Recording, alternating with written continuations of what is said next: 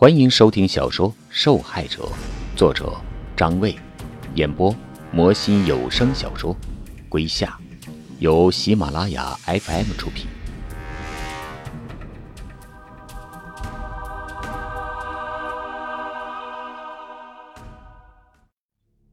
第三十三集，我在和自己抗争着，努力不要睡去。这退烧针里一定加了安定的成分。我虽说动弹不得，但意识还是清晰的。可从现在开始，我开始模糊起来，倦意如潮水般汹涌而来。床下的凶手似乎在和我博弈，也在等我睡去，或者等着医生他们彻底走远。床下发出了声音，也许他认为时机已经成熟了。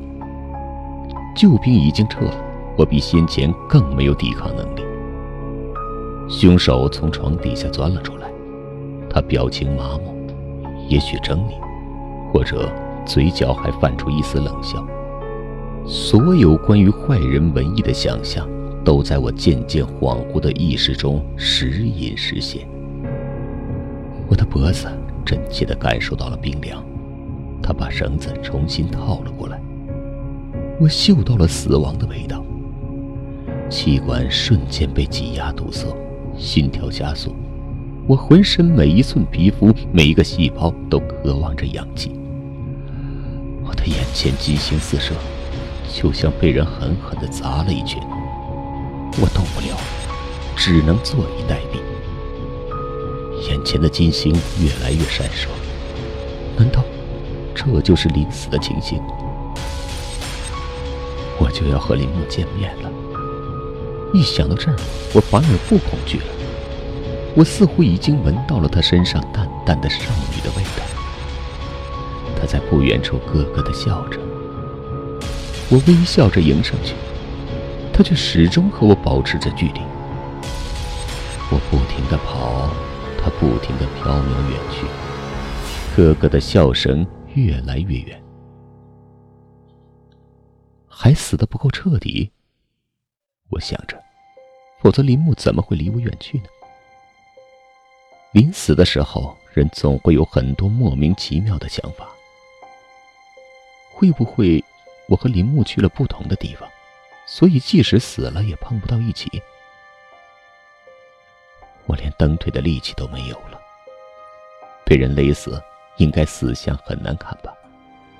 我感觉自己的眼珠子不停地朝上翻，眼皮露出一条缝，这就是所谓的翻白眼吧。真要命，死得那么没有尊严。救兵不会来了，他们刚刚离开。人的运气不会总那么好的，老天不可能接二连三的给我机会。我快要死了，可人的运气也不会总是那么差，总是离获救只有一步之遥。我翻着眼珠子，窗外那个怪物又出现了，它贴在窗户上，冷冷地看着我们。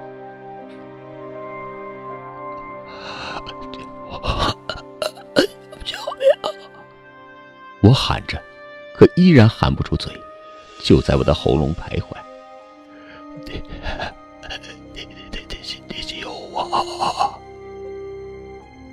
没准它只是我众多幻觉中的一个景象，是我看到了地狱里的景象。我快失去知觉，就在最后的一刹那，那个怪物抿了抿嘴唇，然后一记响彻寂静的声音嘶哑着吼叫了起来：“杀人啦！”随即我眼前一黑，瘫在床上。再次醒来之后，我的第一反应还活着，周边没有出现奇奇怪怪的东西。我睡的床、天花板上的顶灯，还有熟悉的傍晚的阳光，都告诉我我还在人间。我的脖子很痒，像是被缠上了纱布，裹得我很难受。我想用手去摸，才发现自己被靠在床上，眼睛眨了一下，鼻子也开始工作了，一股消毒水的味道。我猜自己在病房，紧接着听到有人在说：“它动了。我挪了挪身子，浑身乏力，坚持着摆动了一下脑袋，睁开眼睛去看。说话的人不是医生，左边有个穿着病服的人就蹲在床边托腮看着我。啊，你是谁？我吓了一跳，身子本能地往后挪了一挪，手铐的铐链撞击到床架子上，叮当作响。他叫冯源。那个人没开口，但有人说话，不是这个人回的，而是我的右侧。我抽筋似的再转过头到右边，同样打扮的人在另一边也托腮看着我。什么情况？我被左右夹击了。就在我睡着的时候，有两个四十多岁的糙爷们装可爱的托腮看着我，就像在看一盘奶油蛋糕。我很想知道在我昏迷过去之后究竟发生了什么，于是问：你是谁？呵呵，我呀，我叫胡麻哥。右边的人说道。胡说的胡，干嘛的麻，个头的个，真是个古怪的名字。这这是哪儿啊？我紧张起来。你在病房啊？我转动着脑袋环顾四周，果然猜得没错，这是个病房。三张床并排放在中央，我在中间，靠墙处是窗户，门在侧前方，门边上还有个小房间，里面透露出洗手台和马桶。这是医务室。胡马克补充道。你你们是谁？不是说了吗？我叫胡麻个，他叫冯源。我愣了一愣，然后反应过来，这仍是在精神病院里，我应该是被急救，然后送到这里。你你们也病了？我尝试着问。原来病，不过现在好了。胡麻个说道，然后压着嗓子问道。听说你是杀了人进来的？我琢磨着该怎么回答。嗯嗯，是，我是杀人才进来的。我也压低嗓子，凶神恶煞般的说道。我得吓唬吓唬他们，免得他们认为我好欺负，对我不利。哦，呵呵呵，胡麻个似乎并没有被吓住，一副这有什么了不起的表情，然后指了指冯源。那个你看他他跟你一样，也是杀人才进来的。我心里一惊，不自觉地又挣扎了下手腕，手铐摸得我生疼。您正在收听的是由喜马拉雅 F M 出品的《受害者》。哎，没用的，这个一旦被铐上了是挣不脱的。胡麻个说道。你你杀杀了几个？他朝冯源努了努嘴。哎，他把全家都杀了。冯源一直没说话，我转过头，不知什么时候他已经站了起来，脸上一点血色没有，面部僵直地看着我。我的天，我不知道眼前的这个胡麻个是开玩笑还是说真的。我脱险了，被送进医务室。他这个病房究竟是他妈谁安排的？有两个精神病和我同居一室，一个杀了全家，现今为止一句话没说；另一个疯疯癫癫，吃不准他的话是真是假，而我又被牢牢地铐在床上。我的表情一定很尴尬，露出的笑容是个人都能看得出虚假。可除此之外，我应该如何对付他们？嘿嘿嘿嘿嘿嘿嘿！别害怕。胡麻个似乎看穿我心里在想些什么，着重重复了一次：“他，他现在已经好了。”我在病房里待了一天，期间冯源始终没有开口说话，很好地表现出一个冷酷变态杀手的性格特征。而胡马克一惊一乍之后也不理我了，躺在自己的床上数手指头玩。这种如梦似幻的感觉让我总像踩着棉花似的不踏实。我在想，究竟发生了什么？脖子上的伤痕真实存在着，就像一条深刻的标记，把我一点点带回昨天晚上。细节开始栩栩如生，然后当初来不及思考的问题就全都涌上来了。我好好的睡在自己的房间，居然有人可以偷偷潜入来谋害我。我想着，没有内应应该是做不到的。精神病院虽比不上监狱戒备森严，但到底还是个特殊的医疗机构，不是随便可以被人钻空子的。为什么要杀我呢？杀人灭口？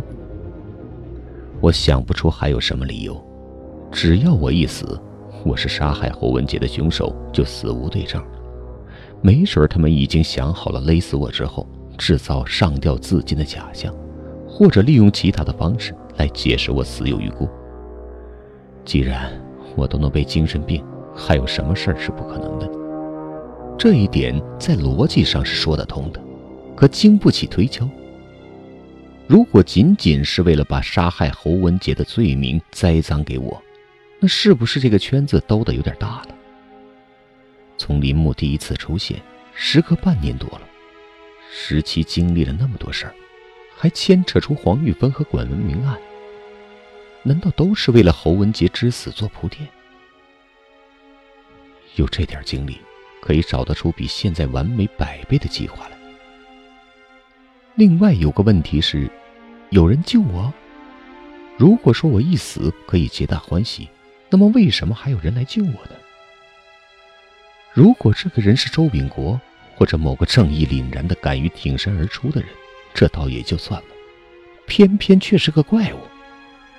那个窗外的怪物曾经把我吓得半死，我一度以为是幻觉，可就是他在关键时刻救了我一命。我又应该如何来分析这个情况呢？我总觉得自己身陷囹圄，总是刚刚险象环生，然后又马不停蹄地陷入另一个麻烦中。我又想了一会儿，总觉得两股势力正在博弈，两股暗势力，一方想我死，另一方不想我死。这个感觉不知道对不对，如果属实，那毫无疑问，我就成了风口浪尖的人。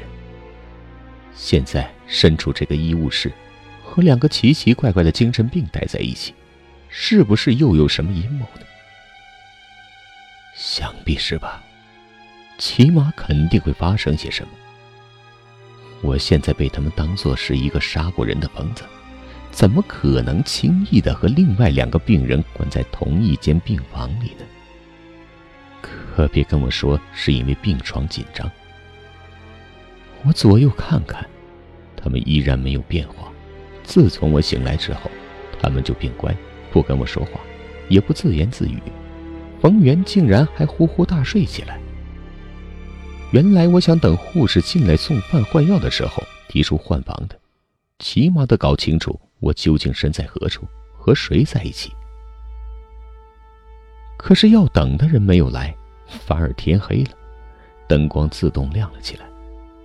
我熬了几个小时，估摸着是在九点或者九点半的样子，灯自动又熄灭，到了熄灯的时间，也没有人来查岗。